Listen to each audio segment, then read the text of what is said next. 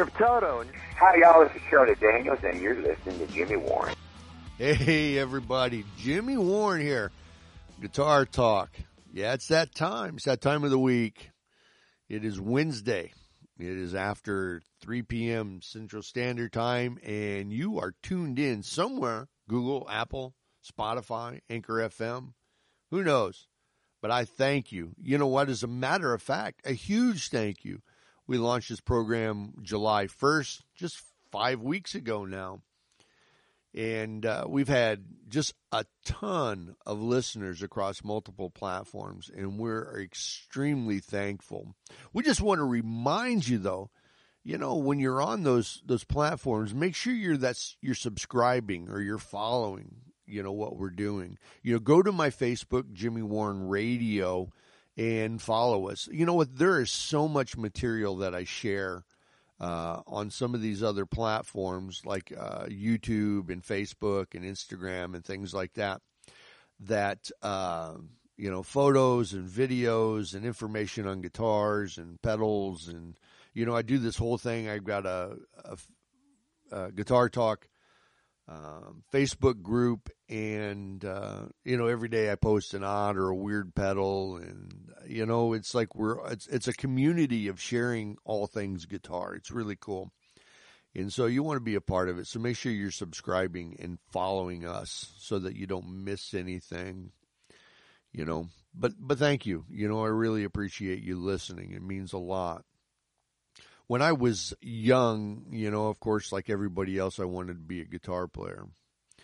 And I always wanted to be, you know, standing on a big stage like Eddie Van Halen or Jimi Hendrix or, you know, Billy Gibbons or whoever.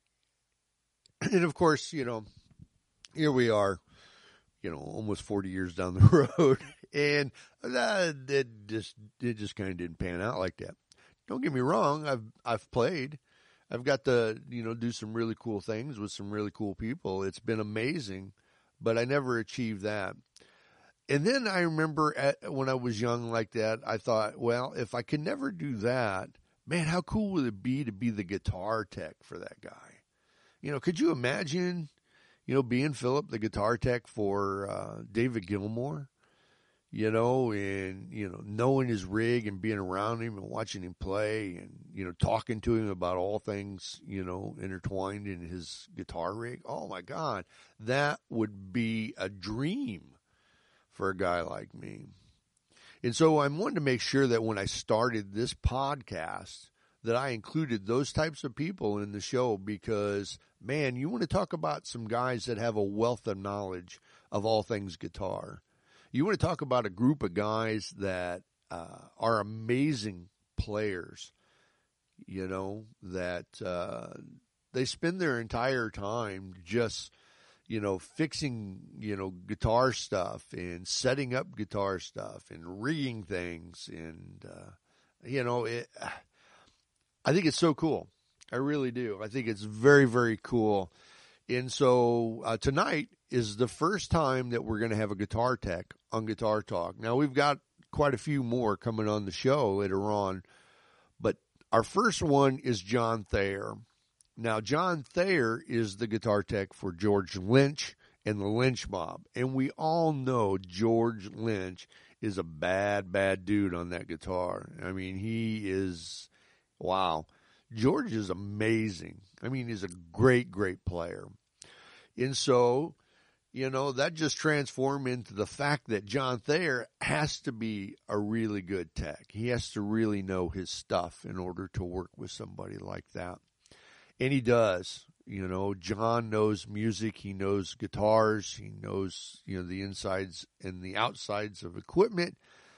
But on top of all that, John is a great player and a super nice guy you know, it was it was a it was a real pleasure talking to him in that, you know, and uh, one of the common themes throughout most of these shows recently is because of the whole COVID thing. You know, my heart is just, you know, it breaks for these guys because they're not working, they're not doing what they love and what they were born and created to do, and uh, you know, I just feel for him. I hope I hope that all turns around, you know, and a lot of times that comes out and that comes out in this conversation, of course. Um, because, you know, how could it not? you know, how could it not?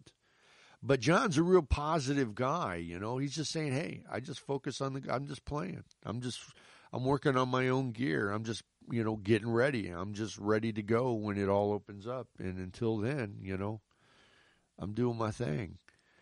And so you're really going to enjoy this conversation. John Thayer is, uh, he's not only the guitar tech, he's also the stage manager and the tour manager for George and the Lynch Mob.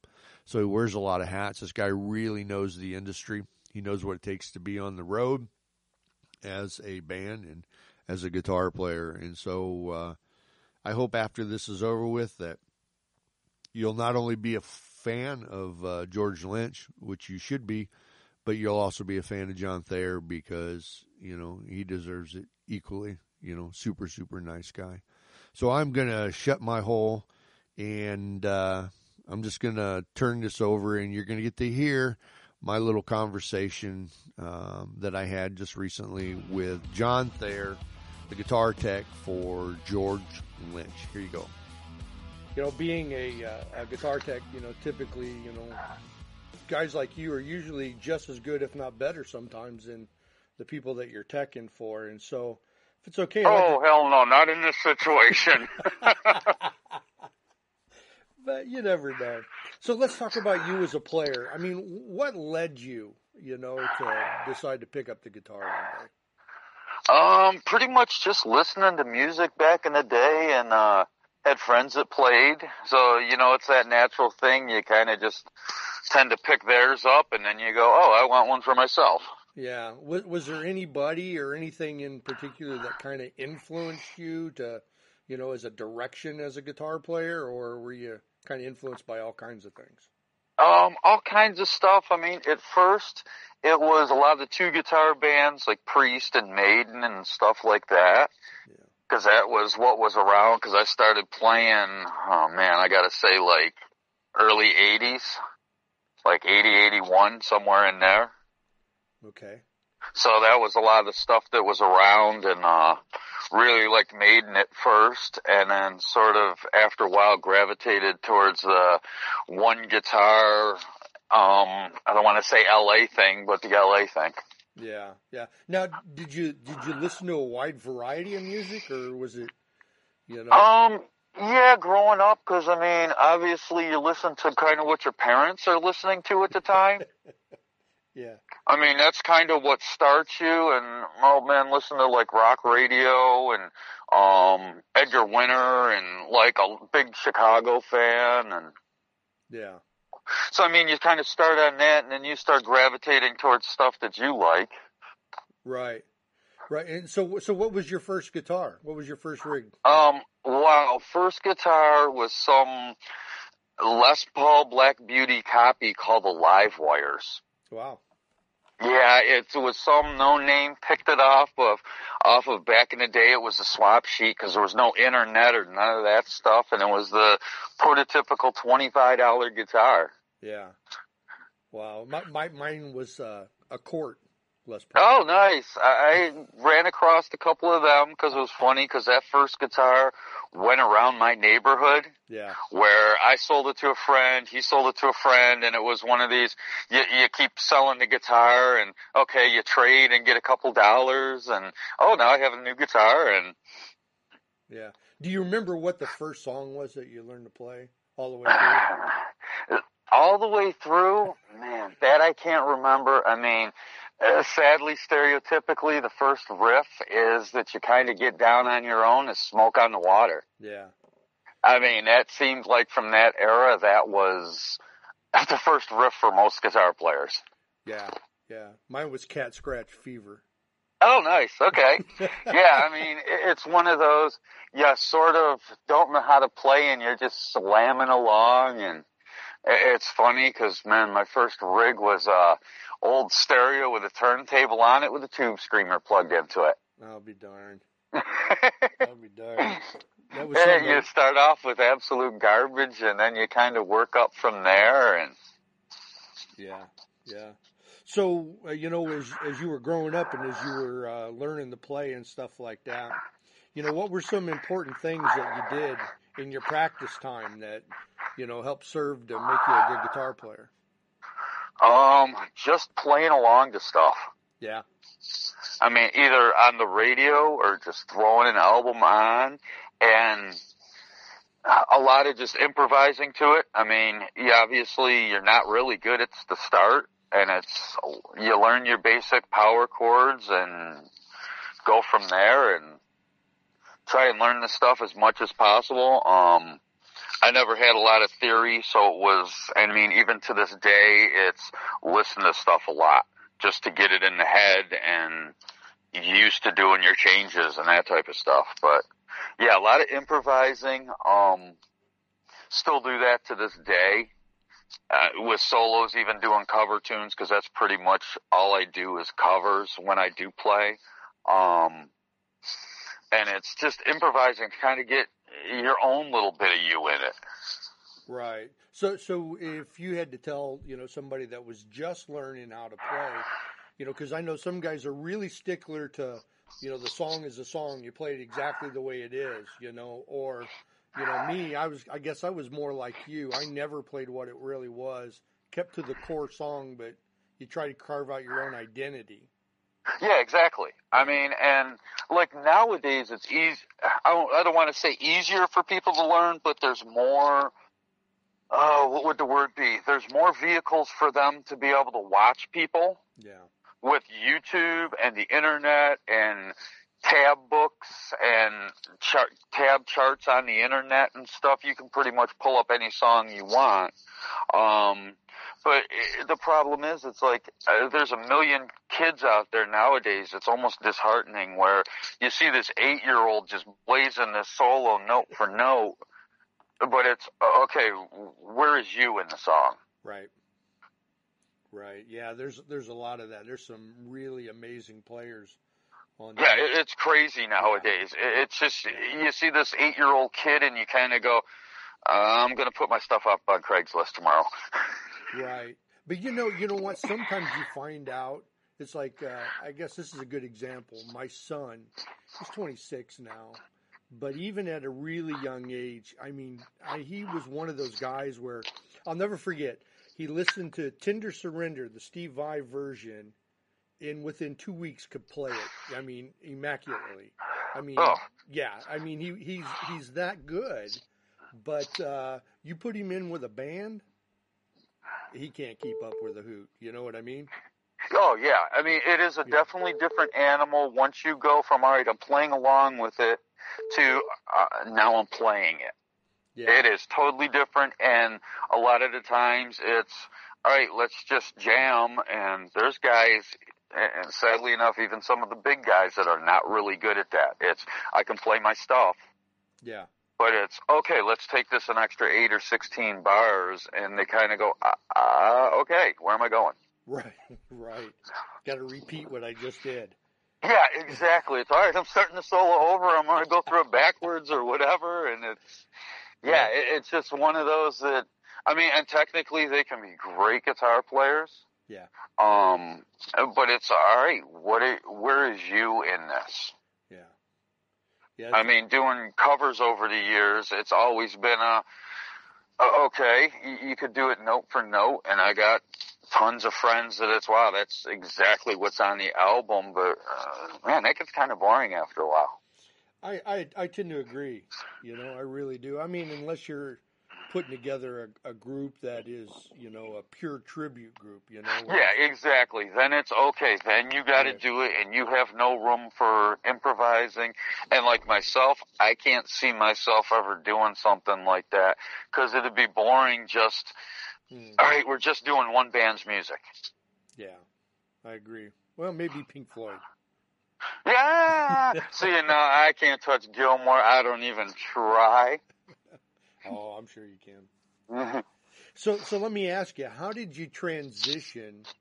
You know, what was it like, or when was it that you transitioned from being a guitar player you know, to working with with George. Now, is George the first person you've tech for, or have you tech for others? Um, no, I did some stuff for some buddies back in the day, and I mean some bigger local bands and stuff. Um, but I had been doing sound for man thirty years on and off. Okay. And I had kind of been in different aspects of the business because I sort of realized real young that, all right, uh, there's the four guys in the band, but there's a lot of other people in, that you don't see. Right. From techs to sound guys to I've done rock and roll catering. Um, there's stage hands. There's a whole bunch of stuff that is not in the band. I mean, especially with the bigger stuff, you might have four guys in the band, but you got 10 guys in the crew and another 80 stage hands setting up a show if it's a big one and just uh, there's a lot more to the business than just being in the band. I mean, knowing how to play definitely helps. And like with me, with George, I actually lucked out where I had friends that were doing production for a show and they were like, well, we need a backline guy to take care of the stage gear and might need a tech and he needed a tech that night and liked me and went, give me your number. Wow.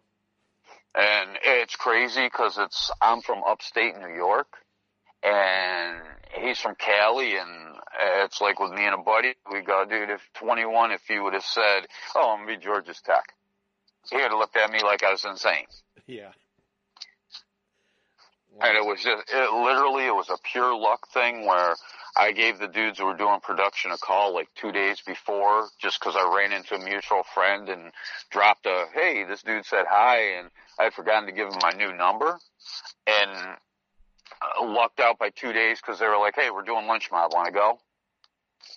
Yeah. So, uh, so, so how hard was it the transition though from, from what you were doing to teching for somebody like George Lynch? Because I would think, you know, some of them guys, you know, have some pretty sophisticated gear. You know, they're pretty complicated. So some some do, I guess. Maybe some don't. But uh, yeah, uh, it depends on the guy. Um, I've always been into rack stuff rather than heads and pedals. Yeah. So I kind of had a tech thing going on, and actually, George's rig is pretty stripped down. It's not really that wild and how can I put Star Trekky type of thing where you're walking in and it's just like, oh my god. Right. Um, we keep it relatively simple on the road. I mean, it does have its little intricacies, but um, yeah, it's not crazy. And I mean, I had been doing sound for a long time, so it was a sort of easy transition. Right. So I mean, and as a guitar player, you kind of know gear to begin with, hopefully. you you should know at least some aspects of it. Yeah, you should. There's you'd be surprised. There are guys out there that it's okay. I can get the guitar in my hands. I got a sound, but other than that, I know how to play. Yeah. Yeah. Yeah. Well, I guess. I guess Which hey, there's nothing wrong with that because some of them are amazing guitar players. It's just they don't get into the tech aspect of it. Right. So, so what would you say are, are probably the you know most important aspects of what you do for George? Um, just taking, just out on the road, taking care of the day to day, because I'm the guitar tech slash tour manager while we're out on the road. Right. So it's just basically, all right, getting the guys, all right, we got to be in the lobby because we're, the way we tour is, um, we'll fly in, we'll usually do weekends or like a week long run. We'll fly in, get a vehicle, and we'll drive ourselves from show to show. Right. So it's, oh, okay guys, let's get in the vehicle, drive to the next city and set up and go. And a lot of it is a comfort thing with the player yeah. especially as a tech. I mean, you could be the greatest tech in the world, but if you don't get along with the player and he doesn't feel comfortable, you're not going to be working for him for long. Yeah. So yeah, there's a lot of comfort in it and just making your guy comfortable. That's a big key where they can go up and work their magic on stage and they don't have to sweat that, oh my God, is this going to be all right? Is this going to be okay? Um, Because there's uh, the way they used to tour is they would just hire a tech in every city. Yeah. They have the promoter get somebody, and uh, he could get lucky and get somebody good, or get some kid that barely knows how to tune a guitar. Yeah. That would be difficult. Yeah, and that's rough. And like when I started with them, I would uh work a show, a few days later work a show, a couple days later work another one, um, while they were touring around New York. And there were some days he got some guys that were uh, knew nothing. I mean, and that's because they were young. Yeah. But it was they didn't really have a clue of what was going on. And then, all right, he's got to set his own rig up. He's got to make sure it's is this guitar going to be in tune when I pick it up and hit my first chord. Mm-hmm. I mean, because it's uh, there's that confidence of I'm going to grab this guitar, I'm going to hit that first open G, and that thing is just going to ring out sweet as can be. Or is it going to be warbling like a crazy, and it's oh my god, how am I getting through this song? Right. Like an eight year old on the internet. Yeah, kind of. I mean, it, it's one of those. Eh, the guy's got to be comfortable up on stage. Knows if know if there's an issue, it's going to get taken care of as fast as possible, and just it doesn't really have to sweat it. I mean, a- at this point, it's. I usually go down with the drummer early because I can do drums, but they're a eh, drummers are if it's a quarter of an inch out, he's not really feeling comfortable. So it's easier for my drummer to deal with that. But I go down, set up George's rig so he can walk in and sound check and he knows, boom, I can just start playing and I don't have to deal with anything, Yeah. which is nice. Now, you know what? Uh, I, I've never been uh, good at, let's say, um, taking a pedal apart and modifying it and rebuilding it and you know stuff like that. You know, is that is that something that's important in in what you do? You know, Um, that it's nice to know how to fix it if something goes wrong. Yeah. And we usually have a uh, couple different options with some backups. We'll bring an extra overdrive or two with us just in case, because sometimes it's, hey, I can fix it tonight after we go back to the hotel room or when I get a break. But it's all right. Right now, we need something. Um, the modify, I don't know more yet, which is cool to know. Um, more of how to fix things on the fly Yeah. and I, I can't say um strong suit on. Okay, I'm going to rip this pedal apart, rebuild it, and all that type of thing. Um, a lot of times on that, it's you have people around the country that it's, hey, dude, I got an issue. Um, guitars, I'm pretty good at because I started off even off the first guitar of tearing them apart, putting them back together, doing stuff to them because you know what was going on in the early 80s, guys were taking guitars and modifying the hell out of them. Right.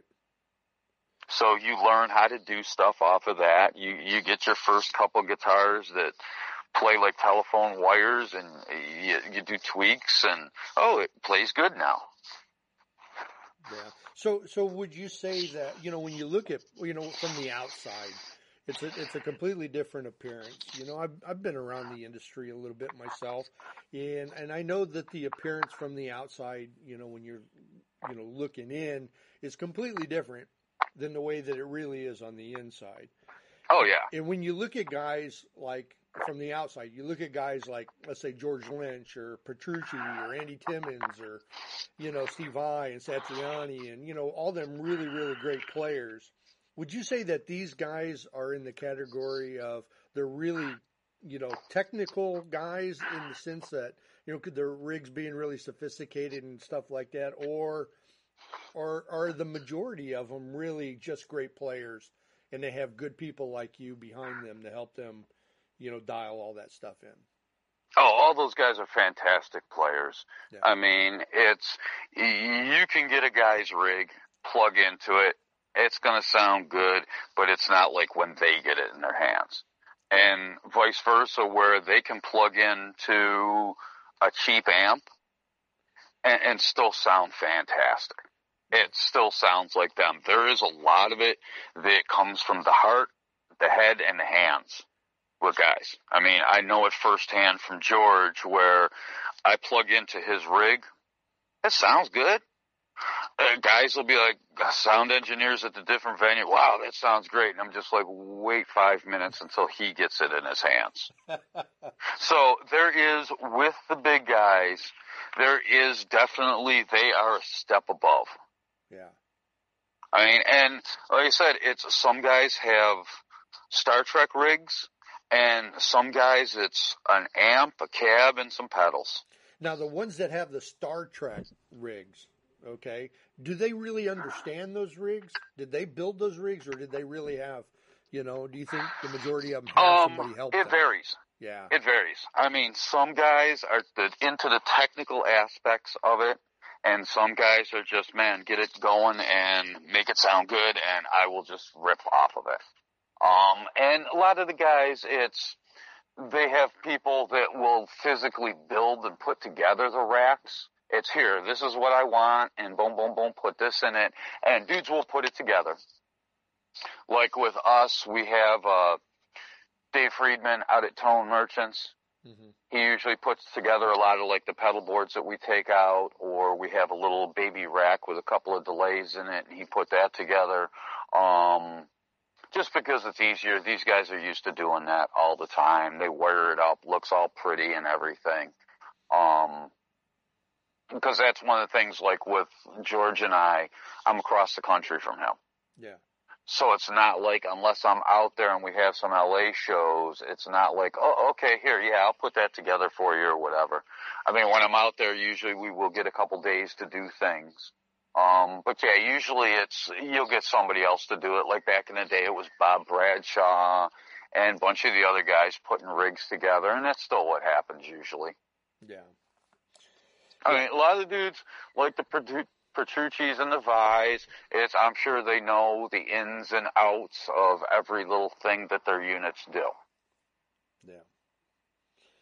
They come across that way, a lot of those guys do. But like once Yeah. again, you know, when you look from the outside, you know, you think of these guys, you see their rigs and stuff like that, and you go, "Oh man, these guys, you know, they most of them, And they know they know.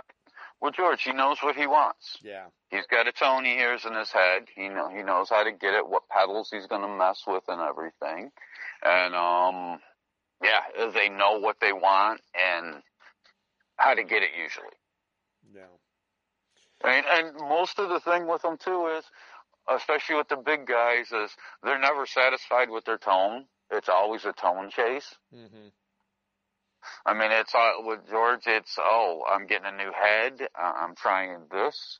We actually, uh, the rig for the longest time varied, and it still does to a little extent right now, where it's different heads. Um, we've added a couple of pedals um, for different things. Right now, we're running a totally clean channel because with us, we were doing uh, before the coronavirus stuff hit we were doing the whole Wicked Sensation album. If we had time that night, sometimes we were just doing parts of it. So there's a lot of clean in that. So it was okay. We're changing the rig up a little bit, yeah, and it's uh, uh especially with him, it's uh, how he's feeling at the moment. Um, we actually started running the clean channel uh, for a lot of the dirty parts too, adding it in. So it's the whole rig going. And it's cool because it has a certain uh, cleanness where it gets a little more definition in there. And it sounds really good. yeah, And some nights we'll do it, some nights we won't. It's some songs, we'll go back and forth. I mean, we take two heads out in the road with us. One is a backup, and there's times during the night to halfway through the show, it's, hey, let's play out of this one for a little while. Eh, let's use it back to the other one. yeah. That's cool though. That's cool though. Uh-huh. I, I, I It's love a lot of on the fly, especially with him. We don't really have it. It's not like the big time arena shows where it's choreographed.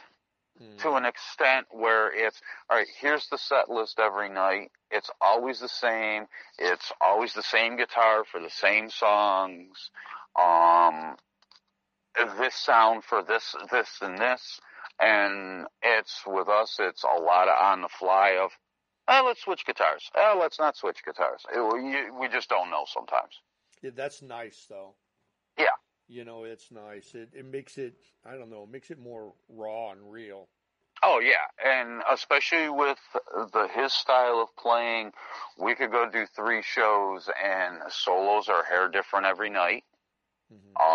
Um, there's a jam section in there for the band um, during Wicked Sensation, and that gets a little bit different every night, um, which is great because it's not. Uh, okay, at this point in the song, at 47 minutes in, the guy's going to be standing right here. I mean, not that there's anything wrong, and I fully understand that type of thing because the huge arena shows, it has to be like that. Yeah. They're so big, and it's okay. This light guy has got this light cue where you're going to be standing right here, right now. Being on the fly like that is is really good for the audience too, because uh-huh. I think it's one of the things that keeps people coming back. Oh yeah, because I mean, with us, if we're in an area um, like if we're up in the Northeast where there's a bunch of places closer to each other, we'll get people coming to two, three shows on a run. Yeah. They'll come see us the whole weekend and it's cool. They get a little bit different show. Um, depending on uh, if we're opening for somebody and we get a little shorter set time, might be cut down. Sometimes if it's our show, uh, the guys will just, here, let's play this and stuff will just you don't know where the show will go. It's not like okay, this is the set list, so we're exactly following the set list. Um, a lot of times, some Hendrix will get thrown in there. Um, I know for a minute we were messing around with they were throwing some Zeppelin in there. They're doing immigrant song.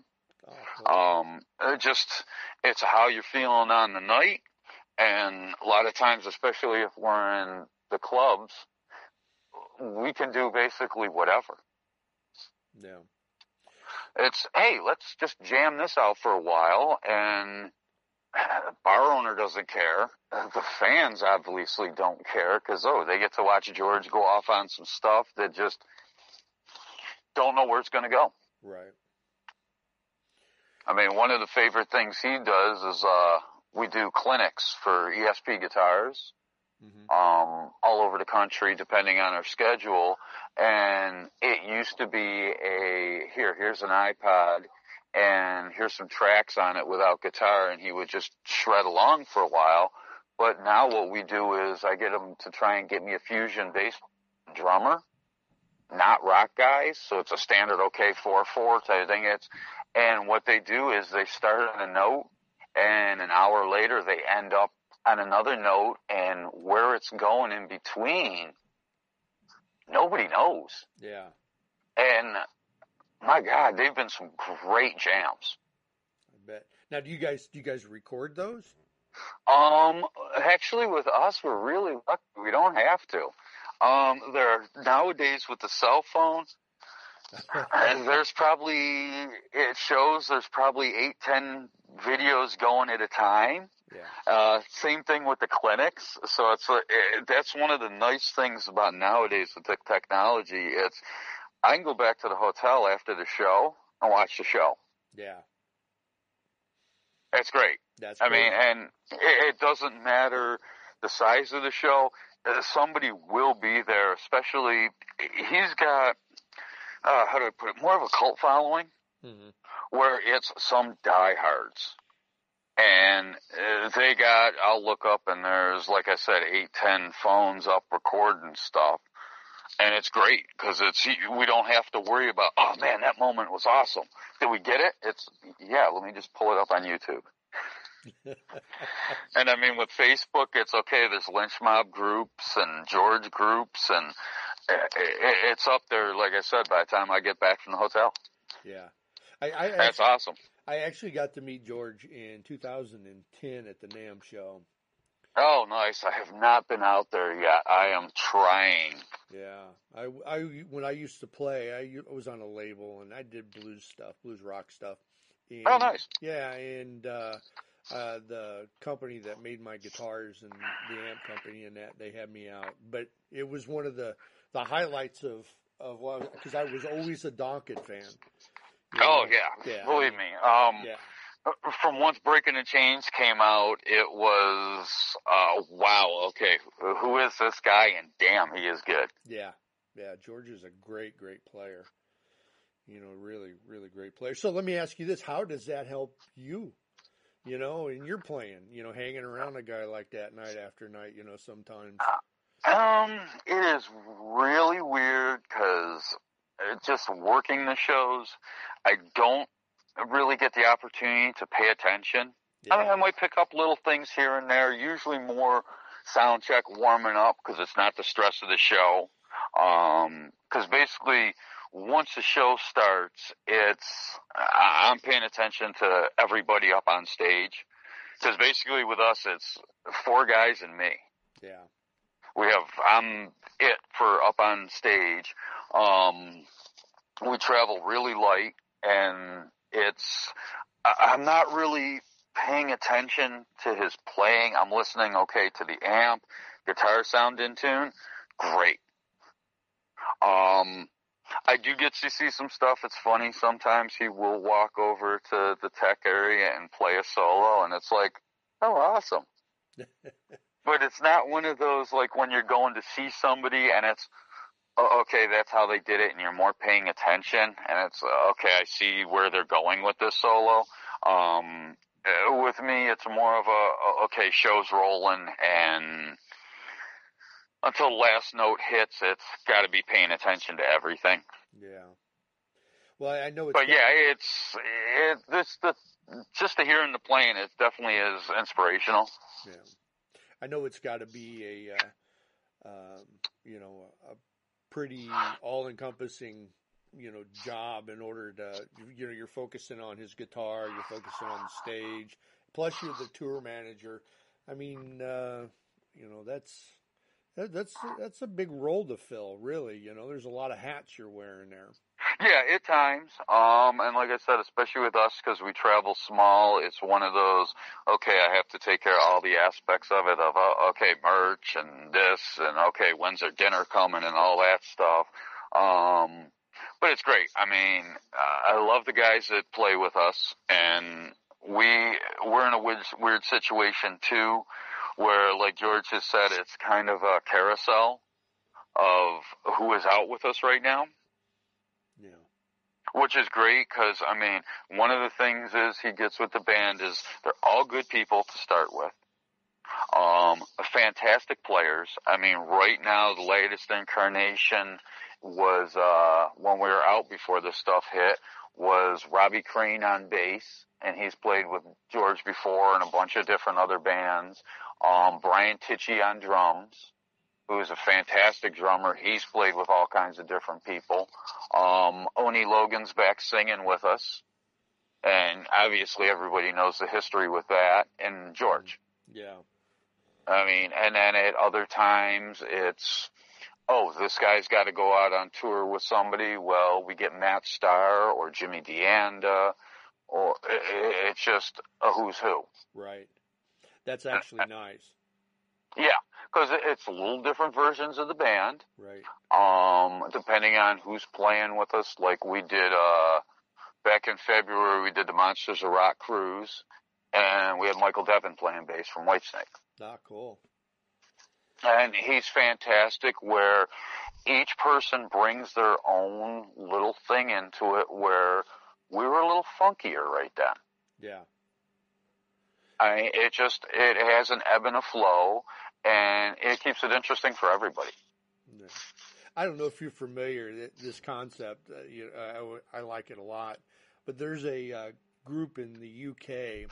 They're not in the not in the genre that George is in by any means, but the band's called the Rippingtons. And Yes, I've heard of them. the, there's two guys that found the band, but there's like like 20 or 30 people that just interchange into that band all the Yeah, time. that's that's kind of how we were it or are. Um, we before we went out this year, we almost had Tony Franklin for some shows. oh, that'd have been cool. Um, it's just like I said, we got it's a kind of a stable of guys that we know. All right, give this guy a call because he already knows the stuff, and boom. Because the weird thing with us is they don't rehearse Wow. as a full band. It rarely happens because of people being in different places, and obviously now with this. But Um, it's sound check is usually the first rehearsal of the first show. But it's, yeah, you get different musicians in and it is cool where it keeps it fresh. Yeah. Now, in those cases, are most of the guys that are coming in, and I know that they already know the stuff and and that to some degree, are these are these guys that are that are, are learning the music or understanding the music from from uh, reading it, or is it something that they just you know listen to and just play? Well, to listen, and some of the guys like Brian and Robbie have been on other albums, so they know the stuff, and they've been out and toured already. Right. Other guys like Matt, when we got Matt Starr from uh, Ace Frehley with us for a couple months, um, I don't know. I didn't ask him, but I would assume it's a listen to it. Yeah. And yes, write some charts and stuff for you so you know, okay, here's my little sections that I got to pay attention to during the show. But yeah, usually it's a listen to it and jam. Yeah. Well, they're all good. And they're all great players. So it's not like you're getting, and no offense to them, a local guy and going, here, learn this. Right. And it's okay, we got to do a RICO rehearsals. And like I said, usually our rehearsal is sound check and it's, you want to go over anything? Are you good? Okay, let's play a show. Yeah. So and now, it's cool with us where since they don't really rehearse, first show is good. Second show is great. By the third show, it's just they're killing it. yeah. Yeah. So so let me ask you this, you know, kind of transition this thing in that, Mm-hmm. you know, if somebody wanted to do what you do, you know, what would you suggest, you know, that they that they learn or how they go about, you know, uh, you know, jumping into a possible career tech. And, you know, at one point in time, I thought it'd be really cool to do that, but you know, and then I started thinking about all the technical aspects, and I go, ah, I'm not that guy. So, so what do you think? You know, what kind of advice would you give somebody if they wanted to jump into that that pool? Um, one thing, obviously, know how to play some guitar. Yeah. Know how to work on them.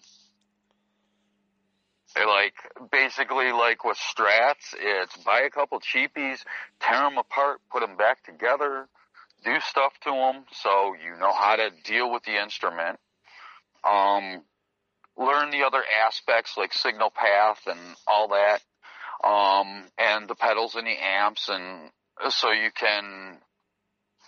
I don't want to say service them, but basically keep them running Yeah. on the road. Like if you have any issues, um, and and just probably start local. Yeah. Find some dude that's in a decent band and go, hey, you want a tech? I mean, you're not going to make a lot of money at first. Not that there is a lot of money to be made. I mean, yes, there is money obviously right now. There is nothing going on, and it's going to be a different beast when it comes starts going again. But yeah, start local, and a lot of times it's catching a break. Yeah. I mean, because one of the nice things about this, it's not a corporate thing. It's uh like with me. Okay, I, I did one gig with him, and he went, "Shit, I like you." Oops, sorry. Um, okay. he he went, "Yeah, okay, I feel comfortable, and let's do more." Yeah. I mean, it's uh, there's a lot of times where I almost had a couple opportunities over the years where it's, hey, you want to come with us, and it's basically you go right there, then and there, clothes on your back, your tools, and all right, I'll stop at a Walmart Hmm. if you get the opportunity. Yeah.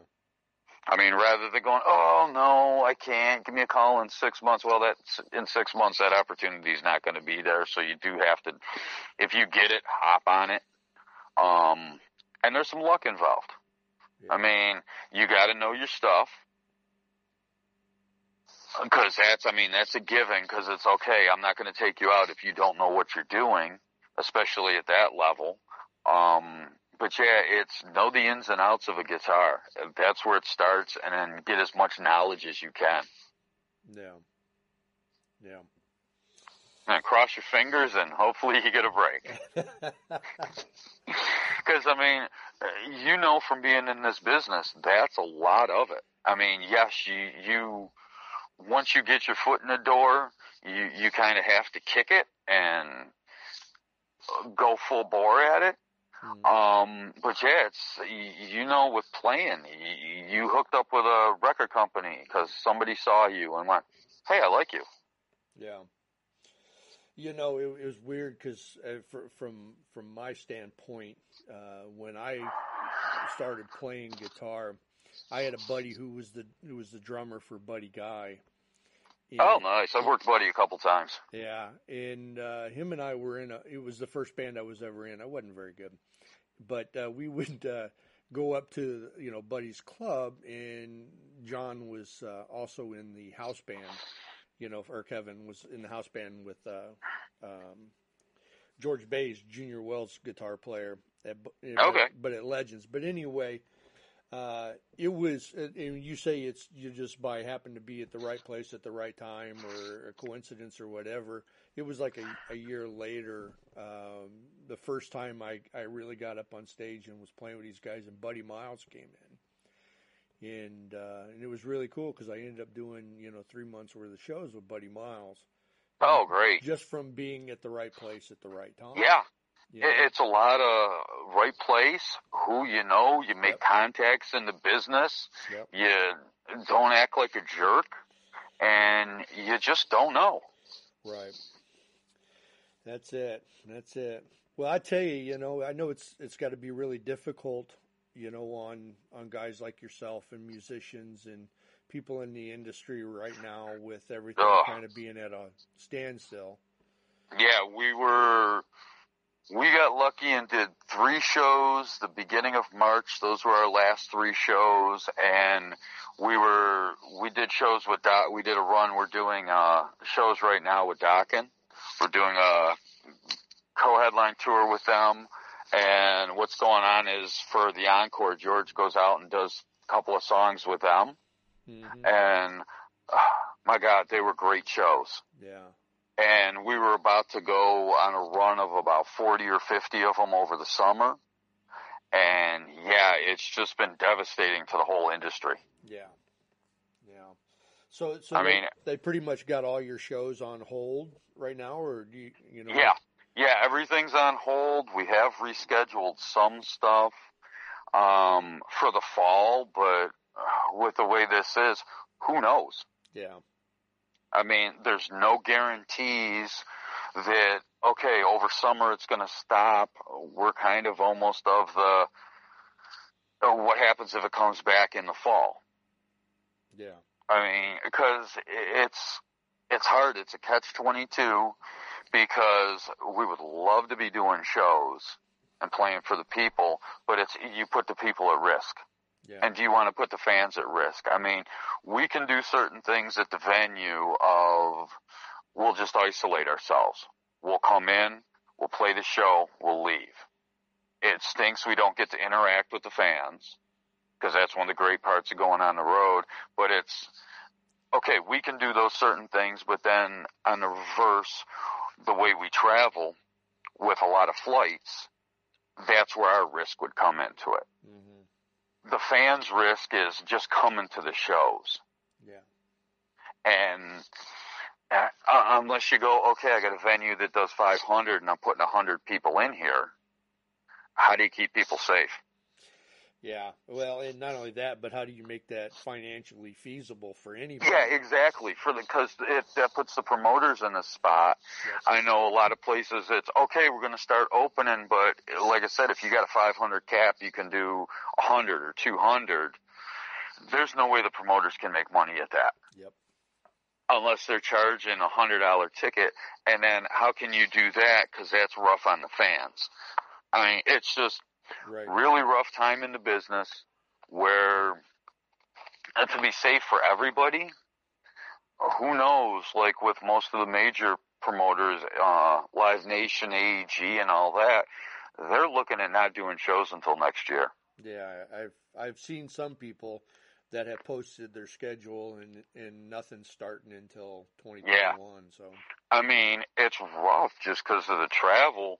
Even if you did by bus and you try and keep your guys self-contained, you're just running into people. Yeah. And it's rough because it's, we don't want to get sick. We don't want them to get sick. It's just, right now it's erring on the side of caution. Right.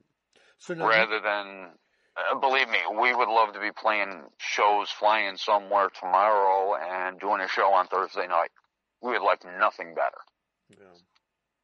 So do you guys plan on doing any, you know, like, uh, you know, Facebook Live or Instagram Live shows or anything like that? Or, I mean, what right are you guys now, doing? What are you guys doing to survive? You know, um, a lot of studio stuff. We it actually yeah. came for them, and it came at a decent time where they're in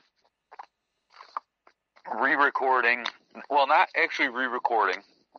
Um, re-imaging Wicked Sensation. Yeah.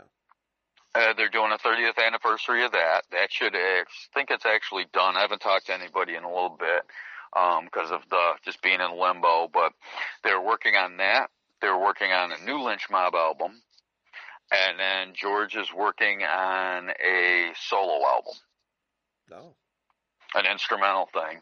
Um, so they've actually been able to do that and luckily the way things are with technology, everybody's pretty much got home studios because out in Cali, they're really on lockdown. It's yeah. don't go see anybody and that type of stuff. Um, where George being a little bit older, it's a worry. Just mm-hmm. because we ran into last year, he caught double pneumonia. Oh wow! And it put him down for almost two months. That's too bad. Yeah. So it's one of those we got to err on the side of caution. Um, yeah, I don't. I would love to see him be able to do something on Facebook Live. I don't know if it's possible just because everybody being in different locations and just dealing with the technology and latency, and it's kind of hard to jam together sometimes unless you were sort of set up for it ahead of time. Yeah. But yeah, believe me, I would love to see him. Okay, let's do a show but the problem is with like Oni's in Utah and the other guys are spread out in Southern Cal, it makes it a little rough. Yeah. Well, hopefully. I don't know. Maybe we'll do a drive-in show. That would be great. I, have seen I've seen uh, images of that. That's kind of different. I don't know if I'd, yeah. be interested in that though. Yeah, it's kind of sterile. Yeah. It's weird and it's okay, drive in, drive out and go home. Um, right now, this industry's trying to do what it can to survive. Yeah. I mean, it is one of the hardest hit ones. It's okay. Restaurants are struggling, um, but at least they can do the takeout thing. Mm-hmm. So, okay, come get it. How, how, do you do that with rock and roll? Here, okay, you come to the club. We'll play 20 minutes for you. You leave. We get another 10 people. Do the same. It's yeah. It's one of those something this industry's never seen. Yeah. Yeah, most of the people that I know in in in um, in the blues world, blues rock, blues jazz, stuff like that, they're all either doing, you know, online shows, you know, like acoustically, like it would just be Jordan uh-huh. by mm-hmm. himself kind of thing. Uh, there's, yeah. there's some that have pulled in. A lot of guys are starting to do lessons, but unfortunately, uh-huh. unfortunately, I've interviewed some recently, you know, that you know they're you know, doing interviews at Home Depot and you know places to to go to work because they just you know yeah they just can't. You you got to try and do what you can. Yeah. I mean, it's it's unprecedented. I mean, even when September 11th happened years ago, it wasn't the unknown of okay, when's everything going to start again. We pretty much knew okay, few days, week, uh, things will be I don't want to say back to normal, but a little more normalcy to it. Right now with this, it's just the unknown of six months, a year. Is everything okay next January? Eh, there is no date you can throw on it. Yeah. Because I mean, I saw a thing today where Germany had eased their restrictions and then their cases tripled. Wow. Yeah, it's one of those do you want it to blow up again? Yeah. I mean, right now it's hopefully sort of slowing down. because of all the isolation, but it's just that unknown of, all right, do we let people go back out and then numbers start jumping again? Yeah. And it, it's tough because, I mean, we were a little worried even before this stuff started. Um, of the north, we had a lot of northeast dates, and in the wintertime it's rough because people are sick, and it's just the normal cold and stuff. And it's all right. That was already a concern, and then this jumped in, and it's uh, okay. Especially with the fact of, I mean, look, the nice thing with the cold and normal flu is usually you catch it. Oh, the next day you're sick. You know. You stay away from people. This stuff, it's all right. I caught it a week and a half ago, and how many people have I interacted with in a week and a half? Yeah. I mean, out doing shows, I probably see more people than the band does, but it's okay. I could interact with 10, 15, 20 people, and then who do they interact with? And then, oh, I have 500, 1,000 people. I mean, one of the last shows we did, we had 6,000 people there. Yeah. It's, oh, who's got it and who's walking around? Right. I mean, that's the hard Yeah, I know it's I know it's it's a it's a shame in that you know I mean, you in in your field with the blues guys and stuff, it's they make their living playing shows. Yep. It's I'm different place every night, and hopefully I have as many people in there as possible. And right now, that's just the recipe for a bad situation. Yeah, I, we even had you know several friends that were actually had just gone to Europe, the stuff Oh. their European tours. They had to turn around and fly back. Yeah, You know, and then I had uh, another uh, group of people that I know. They ended up they're still there. Mm.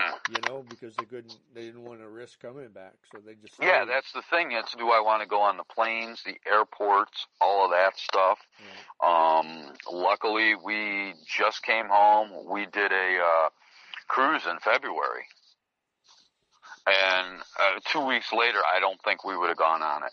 yeah. I mean, we had one of the guys that uh, we know, Marty. He plays for Lita Ford's band. He's a bass player.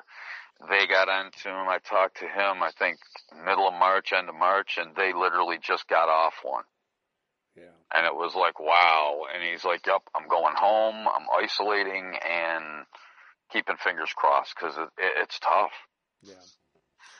Well, hopefully this will this will pass, you know, soon, and Mhm. you know things can start to get back into. Yeah, it, and it's going to take a minute Yeah. for the music industry because of just the Yeah. way it is with lots of people. I mean, we were supposed to do, what is it, next week we were supposed to be doing Rocklahoma. Mm. That's, what, 50 to 75,000 people? Yeah, that's a huge show. Yeah. Yeah, huge. I mean, it really stinks that it's not happening, but it's like, man, it's just a dangerous situation for the people. Yeah. And that's the big concern right now because it's like, man, you don't want the fans to be getting sick and you be the cause of it. Yeah. Because there's going to be a lot of people that are probably like me that went out so bad that they're oh, willing. Oh, yeah. That they're willing to go stand, you know, elbow to elbow with fifty thousand people just to see a Yeah. live show. You know.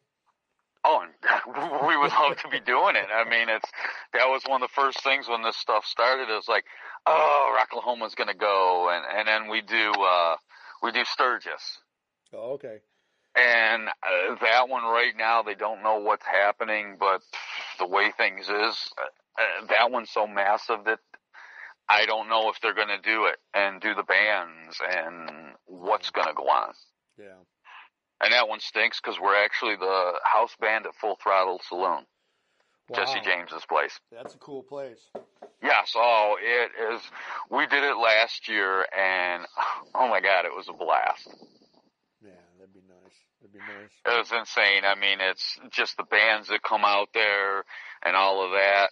I, I don't know how that's going to happen. Yeah.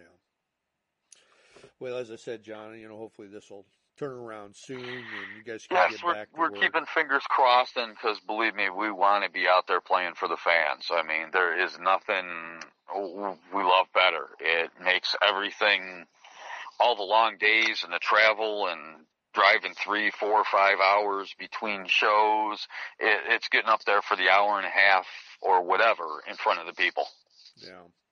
And just feeding off of that. And like I said, one of the last shows we did, we had 6,000 there. Yeah. It was unreal.